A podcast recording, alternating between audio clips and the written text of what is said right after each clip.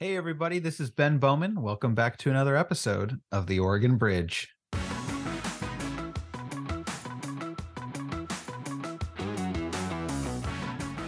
Portland today is a better Portland than it's been in any time in my memory. And all of the cool things that have happened have happened in part because we've had people moving, bringing their ideas and their innovation and starting businesses and creativity. And can the city solve this on its own? No, it can't.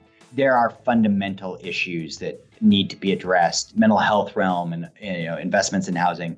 We can have a really strong land use planning system, but you can't have that and have a NIMBY attitude about development within Portland. All right, folks. Today is a perfect example of why I'm so glad we started a podcast because I get to have conversations with people like Jules Bailey. Jules is an incredibly intelligent person. Most political folks in Oregon are probably familiar with Jules, but if you're not, he started out as a state legislator. He served in that role for six years. We talk about that on the podcast, how he got started, some of the major issues that were going on in the, I think he started in 2008 and served for six years. After that, he served as a Multnomah County Commissioner. He ran for mayor of Portland in 2016 against Ted Wheeler, and since then has been at the Oregon Beverage Recycling Cooperative and kind of maintained his status as a, I'd say, civic leader in the Portland area. We talk a lot about Portland in this episode. So, little overview of what we talk about. One, time in the legislature, budget context, some of the familiar names of the time Ben Cannon, Chris Garrett, Arnie Roblan, people, Peter Buckley, folks who were involved in that era. We talk about his time as a county commissioner and why he quickly went from that to a run for mayor. We talk about the state of Portland today and the new electoral reform that voters just recently passed in Portland, what he thinks about that and what its impact might be. And then we talk about OBRC, the Beverage Recycling Cooperative, including the origin story for the bottle bill, which I really like. We've been talking a lot about Oregon history on the pod. That is a really important part of Oregon history and one of Tom McCall's great legacies. Although, as we hear from Jules, it wasn't just Tom McCall. And in fact, Tom McCall kind of stole the idea from someone else, which was kind of his style. But it's a great story. And we talk about some of the the innovative and interesting things that OBRC is doing. So thank you for listening. And I do want to make a note before we jump in. No Reagan today. Just really, really tragic that Reagan couldn't be here. But even more tragic when you find out why he wasn't here. This is a true story. Next week, or maybe the week after that, when he's back on the pod we should ask him about this. He built a chicken coop and the chicken coop caught on fire because a heat lamp was on the straw. His chicken coop literally caught on fire and he needed to go like build in a, new space for his chickens. I don't think there were any casualties. I think everyone's everyone's fine, but he couldn't be on the podcast because he had to build the coop before the chickens either got away or something. And we'll have to have him defend himself but I think he's recorded a message. If Buddy is able to insert it here, Reagan has a message for all of our listeners. Hey, birds listeners, it's me, Reagan. Here's the chicken coop I built. Appreciate Ben for taking on this podcast solo today. Sorry to our listeners for missing out on hosting. Sorry to Jules. I really appreciate you for coming on the podcast and looking forward to being on the next episode. See you guys. But after that, we will jump into the episode with Jules Bailey, who just narrowly escaped Reagan lodging a complaint about the Albany Bottle Drop Center. But thank you everyone for listening. We really appreciate it. And we will see you back here next week. Thanks. Harrang Long PC has always recognized that achieving our clients' goals sometimes requires a change in the law. And in other situations, clients need help stopping or changing proposed amendments to the law that put their interests at risk. For decades, we have played a role in shaping Oregon law on many subjects, from narrow regulations to major policy changes implicating billions of dollars. Our lawyers work with clients to draft legislation, prepare legal opinions and testimony to share with legislators, coordinate with professional lobbyists, and work directly with policymakers. To learn more about Harrang Long's policy and politics practice, go to harrang.com that's H A R R A N G dot com.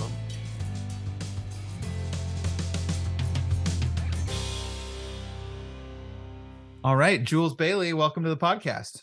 Hey, thanks so much for having me. This is a lot of fun. I have been excited to talk to you for a long time. We've known each other for a while. I was like knew who you were when you started serving in the legislature. And that's kind of where I want to start. When I think of I told this to Ben Cannon. I have not told this to Chris Garrett, but I think I told this to you. There's like a small cohort. I don't know if you guys were all the same class of these like sort of like young smart people who like all got to the legislature and you all left rather quickly i should note but you've gone on to do cool you things might be afterwards. a cautionary tale but so before we get to the to that like how did you actually you ran in a very competitive primary i was looking yeah. this up like there's i think three or four real serious candidates how did you decide that you were going to run for the state legislature yeah, well, first off, thanks for making me feel old. oh, I remember you back when you were a legislator before I was in politics. you were the old guys. Yeah. Back when I was in uh, middle school, I really admired you. Yeah, thanks a lot. Uh, no, I, th- and those were that was a great group of people that I got a chance to serve with. And anytime I get to be mentioned in the same breath with Ben Cannon, Chris Garrett, some of those folks, uh, that was a lot of fun. And honestly, I got into this a little bit by accident. I had worked in campaign politics in Oregon really early on in the early 2000s, done some work for Bill Bradbury, for those who remember mm. that name from back in the day, our Secretary of State. And actually sort of then wanted to get out of politics. And I went back east and did my graduate work in public policy and economics. And I came back and I was working as an economist for a consulting firm in Portland called ECONorthwest that does a lot of economic consulting. But then just by coincidence, the state rep Diane Rosenbaum, who's now at the county, right? Diane Rosenbaum left her seat to run for what was at that time Kate Brown's Senate seat when she went to run for Secretary of State. And it opened up the state rep seat, not only in the district where I lived, but where I'd grown up and my mom still lived. And I, you know, from Southeast Portland. Which, by the way, fun story. When you walk around inner Southeast Portland and you knock on doors, and you're like, "I grew up in the district." Everybody says, "Oh, that's great. I moved here six months ago." yeah, no one cares. No that's one like cares. actually Yeah. interestingly, I've been thinking about this on a macro level. That's like also true for Oregon. Like Yeah. when you know, like I'm a sixth or seventh generation Oregonian. Most people do not care. They're like, cool. Like I'm one of those people who you don't like that moved here from California. it doesn't But, actually you know, work.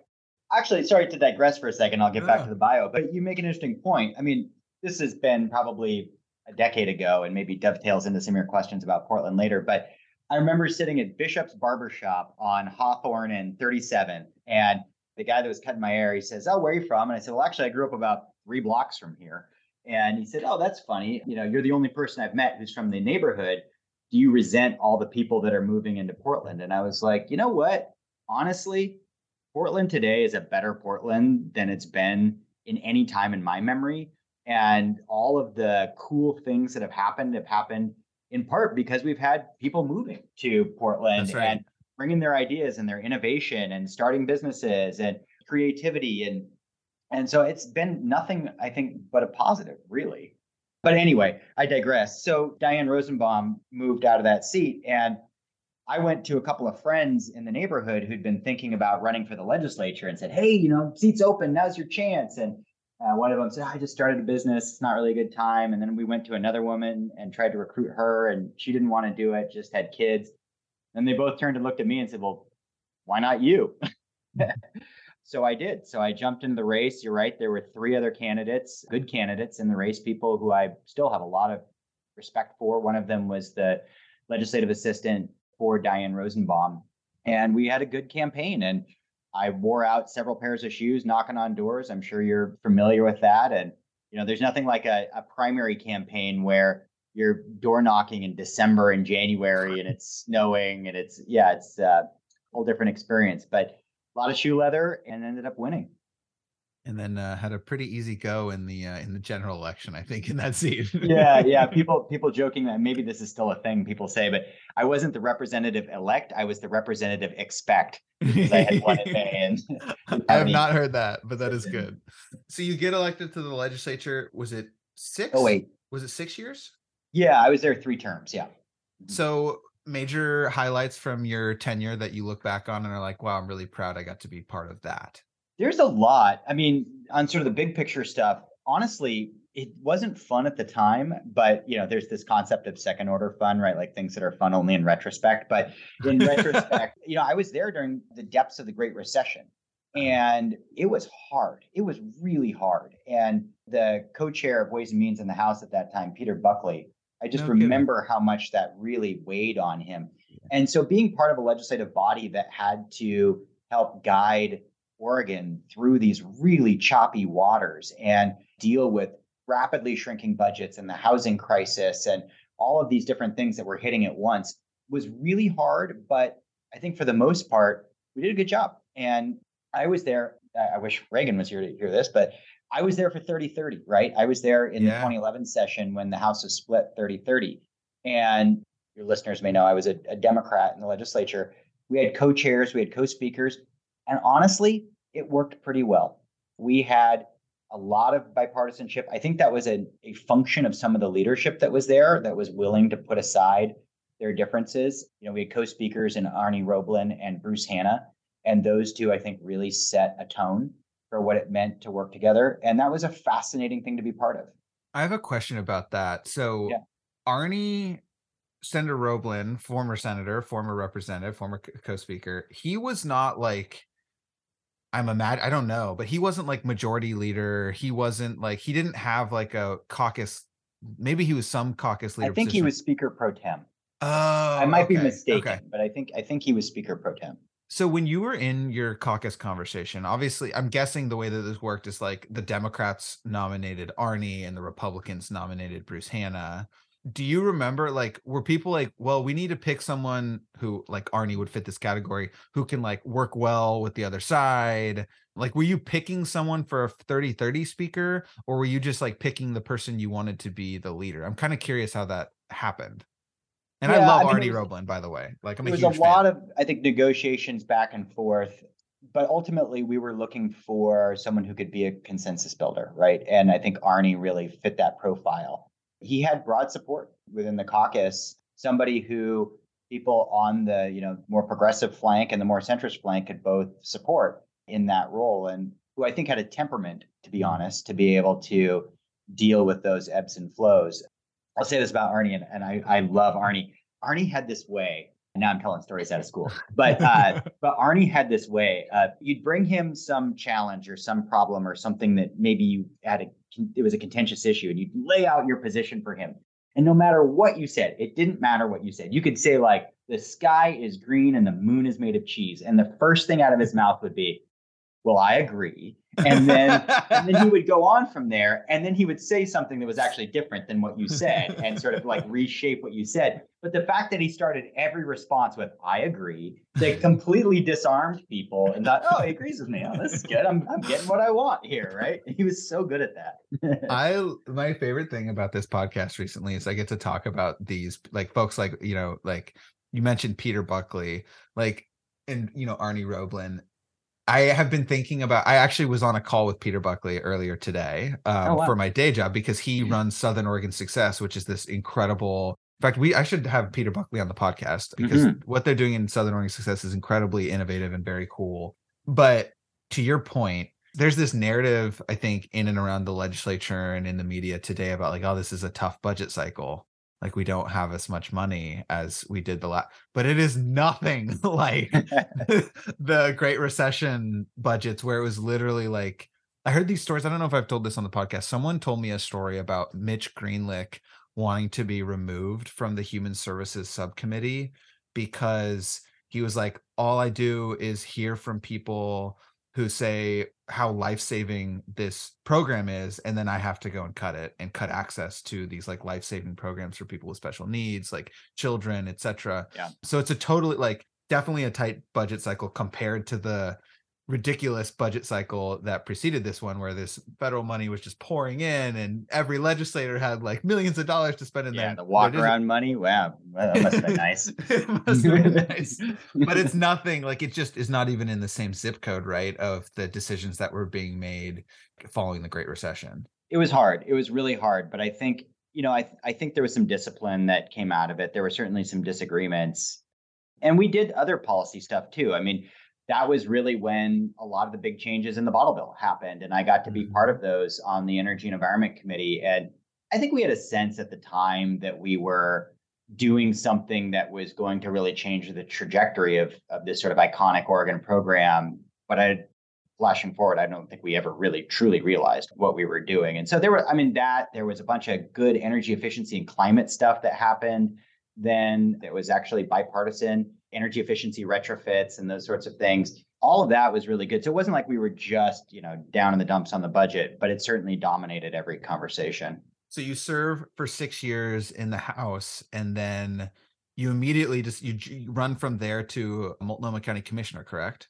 Correct. Yeah. So I ran in 2014 for Multnomah County Commission. And when I won, I actually then resigned from the legislature to start at the commission because I was filling Deborah Kafoury's open seat. So I was actually oh. filling the remainder of her term. So I had to be sworn in immediately when I won. Got it. Because she was becoming chair of the commission. Exactly. Yeah. So I ran in the May primary. And when I won in the May primary, then I was sworn in actually June 1st, I think it was. So, what percent of seeking the job on the Multnomah County Commission was about actually having a real paycheck versus being interested in, in the work? Not gonna lie, that might have factored into the calculation. You know, I think I, I really enjoyed the legislature. I really did. And one of the things that I liked about the legislature was that any given issue you could take it on right you could mm-hmm. unless it was sort of you know foreign policy or something like that you could essentially take on most issues in some way but I've always really liked to go deep into things. And I felt like the opportunity to do that in the legislature was limited. And Multnomah County seemed like a good way to go deep on some of the issues that I felt like were really important and that were building steam. I spent a lot of time on housing and homelessness at the time, you know, obviously still an issue today. We didn't didn't fix it, you know, headline. Turns uh, out. Spoiler alert, we didn't fix it. And then also on some of the county sustainability stuff and transportation that I just I enjoyed geeking out on a little bit more than I was able to at the legislature. And that was a, big part of running for the county. You're a Multnomah County commissioner. You just sort of moved out from the legislature. And then I think relatively quickly, you decide to run for mayor.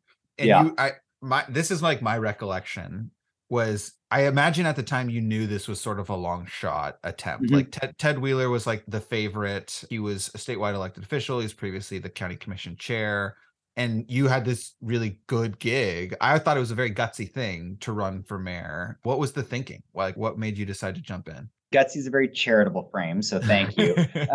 as someone who would like people to think of my similar political decisions as gutsy and not something yeah. else, yeah. I'll, I'll, trade you. I'll, I'll, find I'll find a time to use that that uh, adjective for you. You know, I liked the county. It did give me the opportunity to dig into some of these issues, but ultimately the role of a commissioner versus the role of a chair really at the county with respect to the current commissioners that are there and I, I, love the work that they do but you primarily only have power to get things done once a year during the budget cycle hmm. and you're more of just sort of a budgetary and policy body and there isn't an executive portfolio there and so you end up sort of taking on projects that the chair has assigned to you but all of the administrative power flows to the chair. And that's not necessarily a bad thing. I mean, let me be clear. I'm not saying that that's a bad thing, but you're sort of adjacent to the action a little bit. And it was it was an interesting adjustment. I remember when I was in the legislature, you know, you could call a meeting on a topic and people would show up because you could run a bill on it and you could go do something.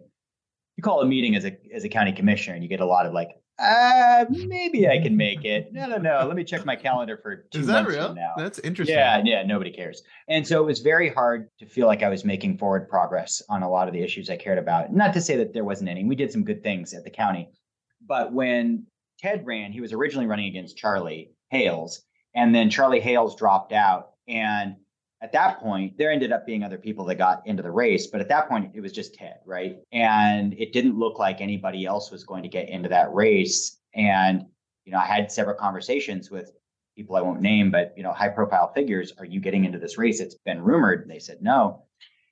And I frankly just didn't want there to be a coronation, right? Mm. I thought here's a chance to get into a race, be able to talk at a big scale in the city about these issues that I really care about and really try to carve out a space that uh, as as someone who has been invested and cares deeply about the city and wants to make a difference on these things and you know I think ultimately one of the challenges was sort of distinguishing myself I think from Ted you know I I didn't get in the race because I was necessarily anti Ted but I think it was a an opportunity to to talk about those issues. I knew it was a long shot when I got in, but I'm really happy I did it, to be honest. And in some ways, to be honest, I'm really happy I lost. I was gonna say, so you what year was that? 2016, right? So and 2016 fascinating. That was before. I mean, I feel like the narrative around Portland started after that, right? Like this narrative it of like Portland just shifting around then. So like, so 2016. I mean, it's hard. It's really hard to like put your your mindset back in what it was like because even though it was the 2016 election, I started running in the fall of 2015, right? Because uh-huh. the election was May of 2016 for the primary. So let's flash back to those days of the fall of 2015. Bernie Sanders was not a credible candidate, right? Like on the left, I mean, with apologies to Bernie supporters, right? Like, yeah. like I don't mean that to be anti-Bernie, but like there was sort of this sense of, oh, that's crazy. Like Bernie Sanders is running for president. Well, that's not going to go anywhere, but glad he's doing it kind of thing. Well, obviously, he ended up being an incredibly viable candidate, right? Donald Trump was not punch a viable line. candidate, right? He was just a punchline. Punch like, who's that? Why is he riding down on an escalator and saying yeah. terrible things about people? There's no way. It's still going to be Rubio or Jeb Bush. Jeb Bush, yeah. Yeah. Right. And so the world had tectonically shifted. And I don't think anybody had really caught up to it yet. And so being in that electoral cycle and starting to realize how different the world really was and what was going on and seeing it change in real time was really interesting. And you could see a lot of the, there's a lot of pent up anger. And I think some of it was for good reason that was in the electorate that expressed itself. I mean, you can go back and look at articles. There were interesting articles in the paper about it I had this group of people that was following me around to every single candidate forum that we did, and we did like you know 47 of them. and you know, we actually, as an aside, Ted and I used to joke going in. I was like, tonight I'm going to do your lines and you do my lines. we'll just just mix it up a little bit, right? because we've done them so much. But but you know, we there's this group of people that would follow us around and scream and disrupt candidate forums and jump on stage and rip up my name card and it got to the point, you know, to Whoa. be a little more serious for a moment.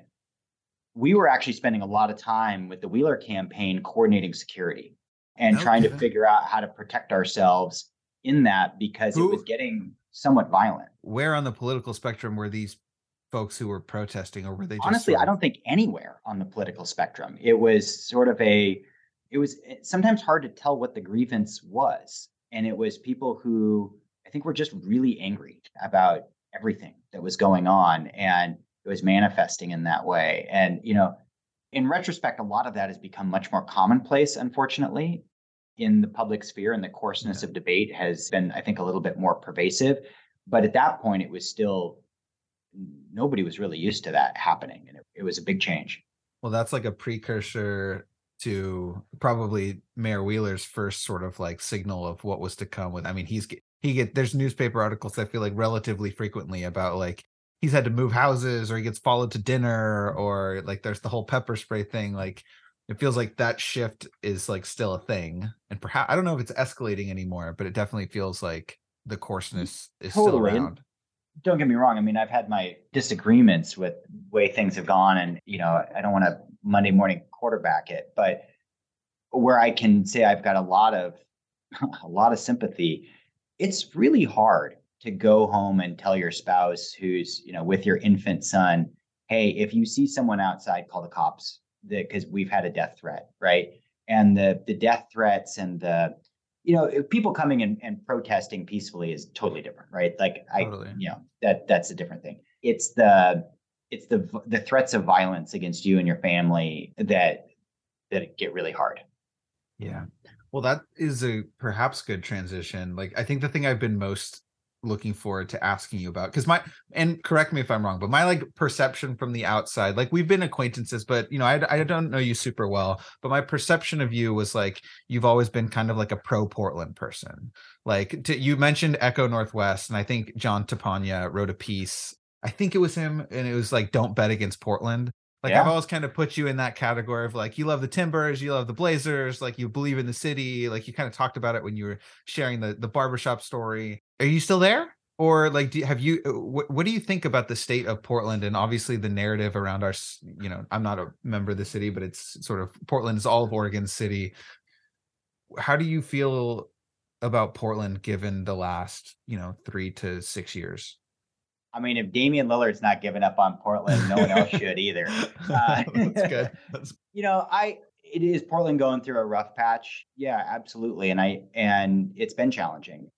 You know, it, it's interesting. I just gonna be super super candid here, right? So, so I was in Detroit last year in May, and spent some time in Detroit, both for work and then with some buddies, and we were hanging out and having a good time in Detroit. It's an amazing city right? Like there's just a lot of cool things happening in Detroit. And it has, we just were blown away at the energy there and the enthusiasm. And I remember seeing this sign at Eastern Market and it said, Detroit hustles harder. And we all agreed, oh, yeah, that's kind of the vibe that we're feeling, right? And there was this sense that Detroit had gone through the really, really bad times and that everybody had kind of bonded together and said, well, that sucked let's see if we can make this better. And so they were kind of putting all their differences aside to row in the same direction and we're trying to make things better. And I think one of the challenges in Portland has been that when you've kind of gone over the edge of the hill just a little bit where things seem like they're getting a little worse, it's hard to accept that at first. And there ends up being a lot of finger pointing about whose fault it is and why and you know this group's responsible and we should do this or this is happening.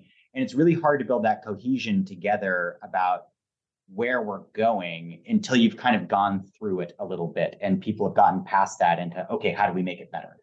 And so my hope for portland right now is it feels like maybe we've turned that corner a little bit into okay now let's all work together to, to make it better in a particular direction. Maybe that's Pollyannish, maybe it's not, but I think that's sort of where we're getting to. And you know, to be to be clear on Portland, Portland's still an amazing city, right? I mean, even the geological uh, benefits that we have, right? The fact that you can turn left and go to the mountain and turn right and go to the beach uh, is always going to put us on the map.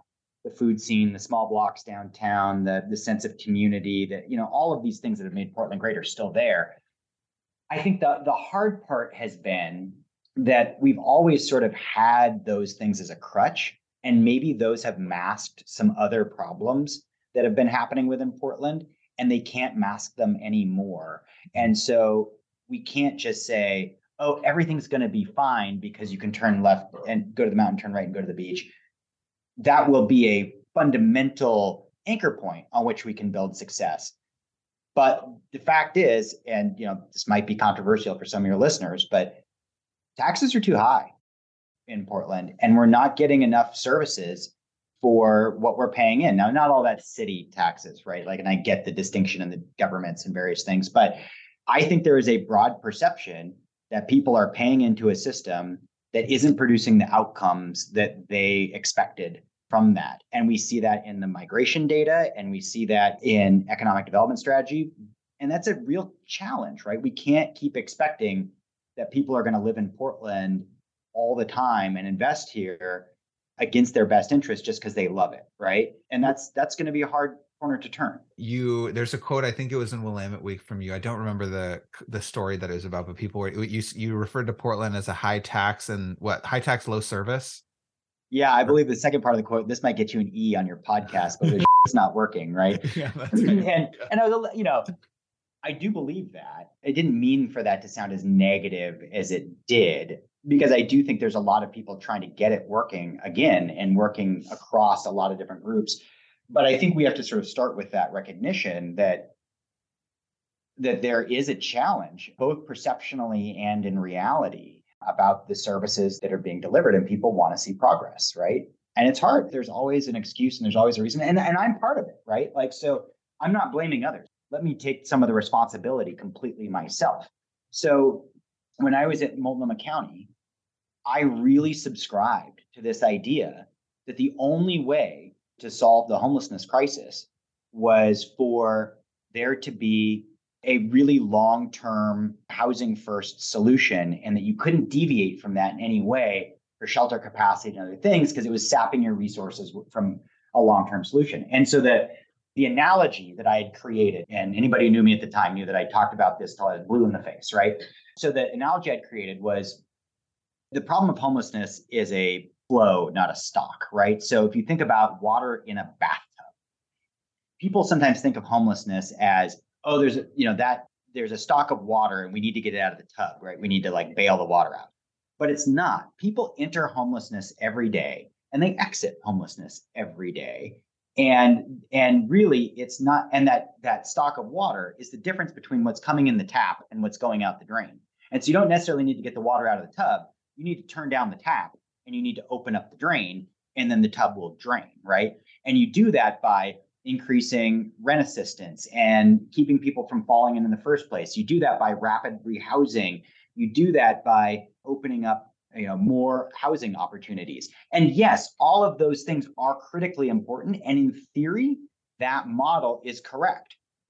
It turns out though in the real world and I've come to this since then, it's not a super accurate model because you have way less control over the tap and over the drain than you think you do. That model works if you believe that public policy alone can pull those levers and turn those knobs. But it, it works in a vacuum, but it doesn't work when you hit a housing crisis and you know suddenly interest rates go through the roof is the Fed's raising interest rates and development stops. Or it doesn't work when you have a fentanyl crisis that's pouring people onto the streets because addiction is rampant, right? It doesn't work when you have other economic factors that mean that the cost of housing is so unaffordable. You're getting people in that pool faster than you can deal with it. And so all these other external exogenous factors really overwhelm public policy's ability to just focus on that. So not to say that you can't focus on that, you have to, but you also have to do short run things as well, even if they're not the optimal long term solution.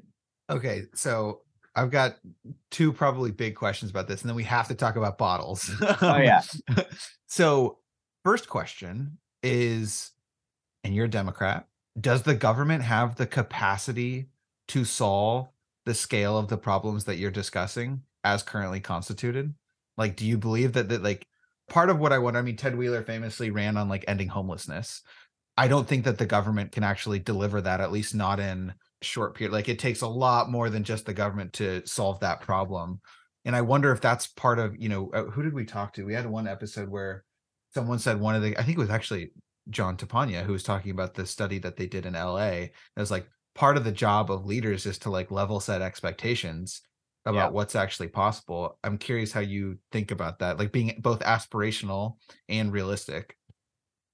Well, when you say the government, I guess, as you know, and you know this as well as I do, it depends what level of government you're talking about, right?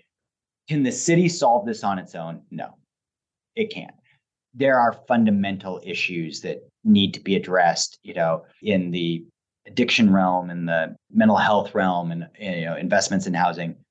But I also think when you look at the data, Portland's not doing great compared to other places around the country. And so I don't think it's fair to kind of throw up your hands and say, too hard to deal with, we can't deal with it, right? Because other places are doing it, right? But they're also making hard choices that it's been hard for us to make, right? So to be honest, and I can say this now because I'm not in public office and I don't need anybody to vote for me. we have a really hard time as a community talking about livability because it gets into all these code words for NIMBYism and various uh-huh. things. We can have a really strong land use planning system and really strong planning. I believe in that. I think it's a great thing. But you can't have that and have a NIMBY attitude about development within Portland, right? Like you got to choose there because otherwise, if you have lots of planning and you're not willing to do infill and development, then you don't have any housing, right? right? And that's where we've been stuck. So we can have a great system that protects farm and forest land, but guess what the trade-off is, right? You're going to have larger buildings and denser neighborhoods and all of those things. And Portland thinks it's dense, but it is not very dense. And that's just one of those trade-offs that I think politicians have to level set, government has to level set with the public and say, it's not just so much of setting the appropriate expectations for whether or not we're going to solve the problem. It's also the like, given the choices that you you the public are willing to make as a political body here's the outcomes we can expect and if you want to make different choices we might get different outcomes yeah uh, reagan cited this and we just talked to uh, councillor gonzalez from metro and i think there's an the data was basically like would you support additional development in your community and most people were like no we don't we don't no they don't they don't want it Right. Yeah. Okay, so my second question, and I don't know if you're prepared to answer this question. You don't have to. I don't know how much you've thought about Portland's new form of government, but one critique that I've heard, and I don't know that I, I don't think I subscribe to this. I don't. I haven't. I don't know. I haven't spent enough time thinking about it. Is like this new form of government is going to make it actually harder to make the types of shifts and changes that you're talking about. It's going to be make it make it harder to hold elected officials accountable for making progress and for the decisions that they make and that actually like this new form of government is like going to be net negative for portland Uh, what did you what did you think? You obviously had to vote on that. You're a portland voter. Like what do you think about this new form of government and what it will mean for solving these kinds of problems? I worry that that's a correct perception. I don't have a crystal ball. To the extent that i do it's cracked. Maybe i'm wrong. I hope i'm wrong. I voted against it but now we got to make do with what we have. And I voted against it for a couple of reasons. One, I voted against it because I do worry that having a system where there's this sort of there's this belief that somehow an unelected city manager is sort of like this you know platonic ideal of a philosopher king that is somehow going to like step in and and mediate disputes with an even hand like no guess what it's still a political job it's just not one that you vote for directly and you know the first first rule of government first rule of government at any level, period, is count your votes. That's mm-hmm. it. Like you right. can't do anything until you count your votes. And what is the city manager going to be doing? Counting their votes amongst the city council, managing the people that can fire them, and they will move at the speed of the slowest actor. And so, to the extent that you think you could call up the city manager and say, Oh, let's get some action going on this or that, that person is by definition going to be more conservative and slow and less responsive. And maybe that's a good thing in that it's an even handed way. But I don't think it necessarily means there's going to be suddenly an epiphany of innovative ideas that are going to be implemented quickly to solve the problems that we have. And I think it's less power in the mayor. And I think it's harder for average people to understand where to bring their grievance, how to approach and access their democracy because it feels impenetrable. And you know, whether you like it or not, having a mayor that is a strong mayor is a very understandable thing for people. And someone who has that executive power can be held accountable for that executive power is kind of the way that you know successful cities are wired. But we have what we have now, and we'll see where it goes. And so what that means is there's going to be an extra emphasis on the importance for Portlanders to become civically engaged in their government because now they have a myriad of different candidates that they're going to have to track and vote for and understand and hold accountable. And the ability to hold them accountable has become much harder because in order to unelect a city councilor, they're going to have to come in fourth. It was hard enough to unelect them when they only had to come in second, but now they're going to have to come in fourth to be held accountable. And so Portlanders are going to have to be really on their game. And that's going to mean the need for a really strong local press it's going to mean that we're going to have to protect investigative journalism right and and people are going to have to subscribe to their local papers or you know or whatever it is and we're going to have to make sure that people who are civically interested are recruiting and advancing candidates in this process who are of similar mind because the worst thing would be if the third place candidate can get elected then you have people who are running for the wrong reasons who are getting elected because they appeal to a very narrow slice of the electorate and i think that's the danger that's out uh, That's going to be so interesting to watch. I mean, to your point, it does seem to me that the one outcome of this new form of government is that like it's already really hard for incumbents to lose election. It seems like nearly impossible for an incumbent to be removed from office. But I could be wrong about that. I don't know. I'm not a election scientist.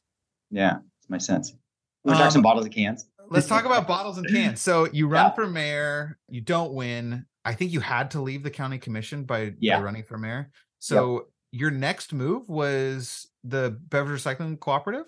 Yeah, you know it's it's uh it's funny when my son was about I don't know three, he was kind of learning what different jobs are. My wife's a, a physician, and he says, "Is Mama, you're a you're a doctor, right?" She says, "Yeah." He says, you, you help help sick people. Yeah, yeah, yeah. And she looks at me. He looks at me and he, says, "And Daddy, you're a you're a garbage man."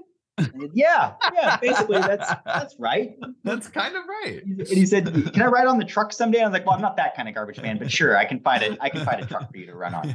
No, it's a I, I frankly, I love, love, love my job. There is nowhere else I would rather be. And, you know, I'm going to be a lifer here if they let me. I get to wake up every single day and engage on one of the most iconic legacies in Oregon in the state's bottle bill and do good environmental work, help reduce carbon emissions, get material back into circularity, and do that all in a privately run private sector context that's run by the beverage industry and gets the best outcomes in the nation. And in doing so, you know, we get to do a lot with that. We get to do things like the refillable bottle program and create that. And we get to, you know, do people can link their green bag accounts to their 529 college savings plan. We just passed a million dollars saved uh, for college through that program. And, you know, with nonprofits, I get to give out through OBRC, we give out close to $6 million a year through our customers wow. to nonprofits. If we were a foundation in the state of Oregon pumping $6 million a year into nonprofits in Oregon, we'd actually rank among the larger foundations in Oregon. It's super fun work to get to do. So before we get into a little bit more about OBRC, can you like take us back to the Tom McCall era of like how did I think we were the first in the country to do a bottle deposit? Is that we right? Were. How yep. did that how did that happen? Well, so in 1971, we passed the bottle bill. It was really there was a guy by the name of Richard Chambers who was an activist, and he uh, was really concerned about all the litter that was starting to pile up. And uh, fun fact: Richard Chambers' daughter is former state representative Vicki Berger, uh, who is an incredible human being, one of my favorite people on the planet. And I got to serve with her. And she really shepherded, along with Ben Cannon, a lot of the changes to mm. Oregon's bottle bill that modernized it today, uh, sort of in her father's legacy. She was sort of one of my mentors in the legislature. And so Richard Chambers worked with Paul Hanneman, who was a state rep at the time, to introduce this legislation. And then Tom McCall got on board and decided to champion the cause and declare that we would put a bounty on the head of every pop can and bottle in the state and bring it back. And, and the cool thing about it, right, was that because we were the first program in the nation, we had no idea what we were doing. And so what we did was we essentially said, there will be a five cent refund. Few people know this. There's actually not a deposit in state law, there's only a refund value. The deposit is sort of privately organized to pay oh, for the refund value. Okay. But there will be a five cent refund value when you bring your containers back.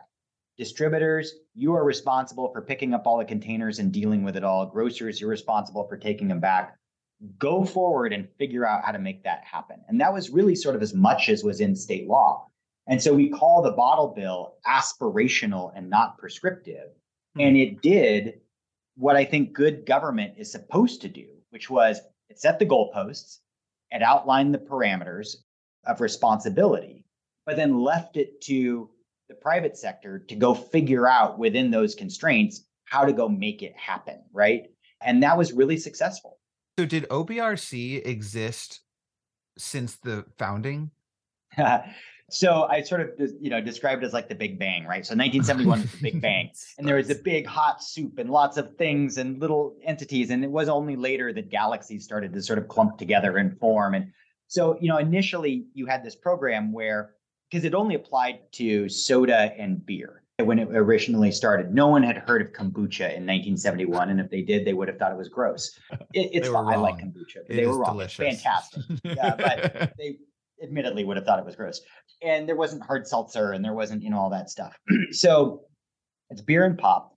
And those were distributed on very regularized channels, right? There wasn't 40 different types of craft beer in the grocery store and a million different kinds of soda. You could choose between like Coke, Pepsi, RC, and you could choose between like Henry Weinhard's, Bud Light, you know, Miller, whatever. And so you had a limited number of distributors they would drop off product at the grocery store. You'd return it to the grocery store, and then they would pick up their own bottles and cans in their trucks when they left the grocery store and take them back. But it meant that you could only return brands back to stores that sold those brands uh, because the distributor had to be able to pick it up on the back haul, right? And then over time, it sort of existed that way until the 80s. And then in the 80s, you started to get this clumping together of different distributors forming regional groups that would process the material that they were bringing back together. But then everything really changed when the legislature in 2007 brought bottled water into the equation. And bottled water is distributed completely differently from other beverage types. There's drop shipping, there's all sorts of different stuff. And so suddenly it didn't make any sense to be able to do it in the way that you'd done it before. And you had to be able to return any container to any store where you'd bought it. And so the beverage industry got together and said, why don't we form a statewide cooperative to handle all of the logistics and processing and all of this on our behalf? So we get the economies of scale. We're not all individually running trucks. We don't have all these different processing plants. And several of them merged together to form OBRC in 2008 and then be able to handle all of that. So since 2008, you're now able to return any container anywhere. And what that meant was, was now it was possible to do things like the green bag program because you had a single entity that was doing all of the trucking, all of the processing.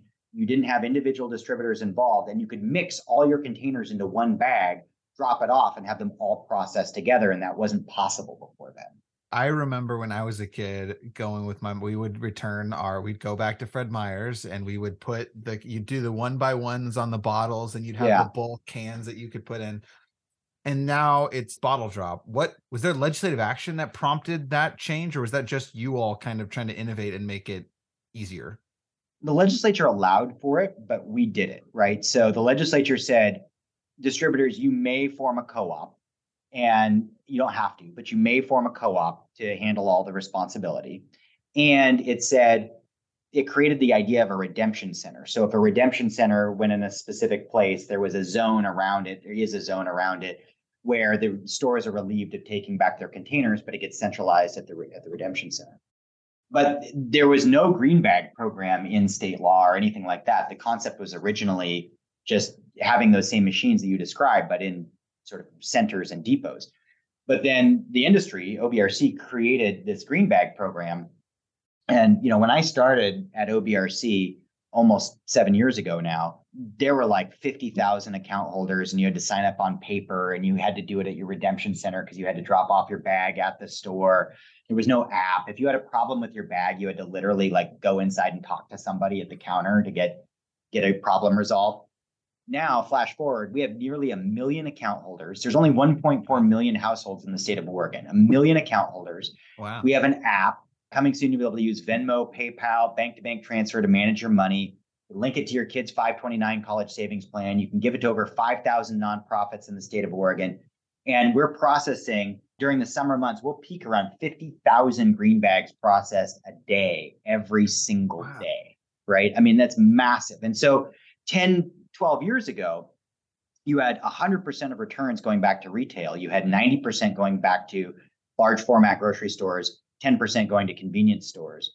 Now, flash forward to today, about 78, almost 80% of returns go directly back through the bottle drop network, either through green bag drops at grocery stores or through the redemption centers. And a little over 10% is going back through large format retail stores and about 10% through convenience stores. So it's completely shifted from the way that you remember when you were a kid. And a lot of those changes have happened just in the last few years, especially with the change from five to 10 cents, the expansion of containers, and then the availability of the green bag program. So are you still on the board of OLCV? I am. I chair the board. Yeah. So, so one of the critiques, uh, like broad critiques of recycling, the idea of recycling is that like it was the wrong thesis. The idea that we could reuse i'm not i don't know the technical vocabulary but you you get what i'm like the what we really should have done is created like permanent things that could be reused multiple times rather than things that had to be processed and but a i'm curious like how you think about that question of like the merits of recycling in the broader sort of like environmental movement. And then b i think that's like also a, a good segue into the refillable program which is like kind of addressing that critique in some ways. So i'm kind of curious how you think about that yeah, I mean, there's certainly a hierarchy, right, between recycling and reuse, but it gets complicated really quickly. So, recycling, I think, garnered a little bit of that reputation because, frankly, we sucked at recycling back in the day. I mean, we sort of as a society, right? And there was this idea that you could just mix everything together, throw it in the curbside bin, and everything would turn out okay. And it turned out that you were downcycling stuff and shipping it overseas and turning. But in the bottle bill, 100% of all of that material is recycled domestically. All the glass, all the plastic is mm-hmm. recycled in Oregon. All the aluminum is done domestically. And it all gets turned back into circular ready uses, right? So the aluminum all becomes new aluminum cans. The glass all becomes new bottles in Portland at the OI facility near the at the airport. The plastic doesn't all go back into new plastic bottles, but it could, right? There's some there's issues with demand in, in the marketplace. And so that kind of recycling is incredibly hmm. powerful because the reality is these containers are a resource. They are a resource that should not be wasted. And so hmm. our vision is a world that none of these resources go to waste and that we're actually maximizing those resources, which is very different from some of, I think, the recycling in the past. But reuse is also incredibly powerful. And so we started the state's first, actually, excuse me, the nation's first statewide refillable program. So we actually make refillable bottles with Owens, Illinois, out of our recycled glass right here in Portland and near the Portland airport. And then those go into the marketplace. A lot of great brands use them. So if you've picked up a gigantic beer, Double Mountain, or you've gotten a Ancestry beer, or you know, you had a Cooper's Hall wine bottle, those are all refillable bottles. If you look closely at them, you'll be able to see that.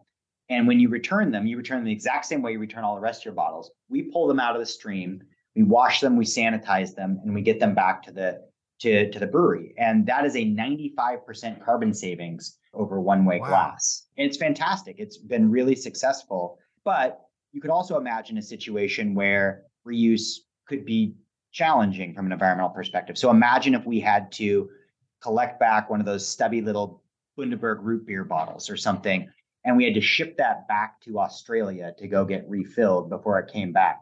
Mm, probably yeah. better to just grind that down and recycle it, right? So you're always having to kind of look at those puts and takes. So is the goal to like why wouldn't every Oregon winery and Oregon beer company participate in the refillable program? Like that if that happened, that would have a massive carbon impact, I'm guessing. It would. And and we've had tons of interest. One of the major reasons is actually a logistical reason, which is that any bottle that leaves the state is a bottle we can't recover and that's a lost investment, right? And so we're right now limited to, to brands that have no more than 25% out of state distribution, I which see. limits it to local breweries and not some of the big the big dogs. But imagine if Washington, hard to believe, but Washington does not have a deposit return program, has oh no gosh. bottle. Yeah, no. That's but they're the only them. place on the West Coast that doesn't. But if they were to implement one, imagine if we could trade bottles back and forth across the border. As you might imagine, like 80% of Oregon beverage exports go to Washington and vice oh, versa. Wow. And we could just trade those bottles back and forth. And then we could get into some of the big brands and other things. And the opportunities for you reuse would be amazing. That's super interesting. Well, Jules, I'm already, I've already taken us five minutes over, but I've really enjoyed the conversation. I guess my closing question to you would be if folks are interested in learning more about OBRC or maybe want to chat with you about 2000s era politics in Oregon, uh, what's the best way for them to learn more or get in touch? Oh man, well, they wanted to talk about OBRC. We just relaunched our obrc.com website. Has a ton of the history of the bottle bill and how it works and descriptions of what the heck extended producer responsibility is. Fun fact, we are the oldest extended producer responsibility program in the nation. We just had no idea to call it that back at the time. That's a new thing if people want to kibitz with me about 2000s era uh, Oregon politics, that's best done over a beer, and they can re- reach out to me directly. So hopefully a uh, refillable beer. Uh, Absolutely. Jules, thanks for coming on. I really appreciate it. Hey Ben, real pleasure. Thanks so much for your time.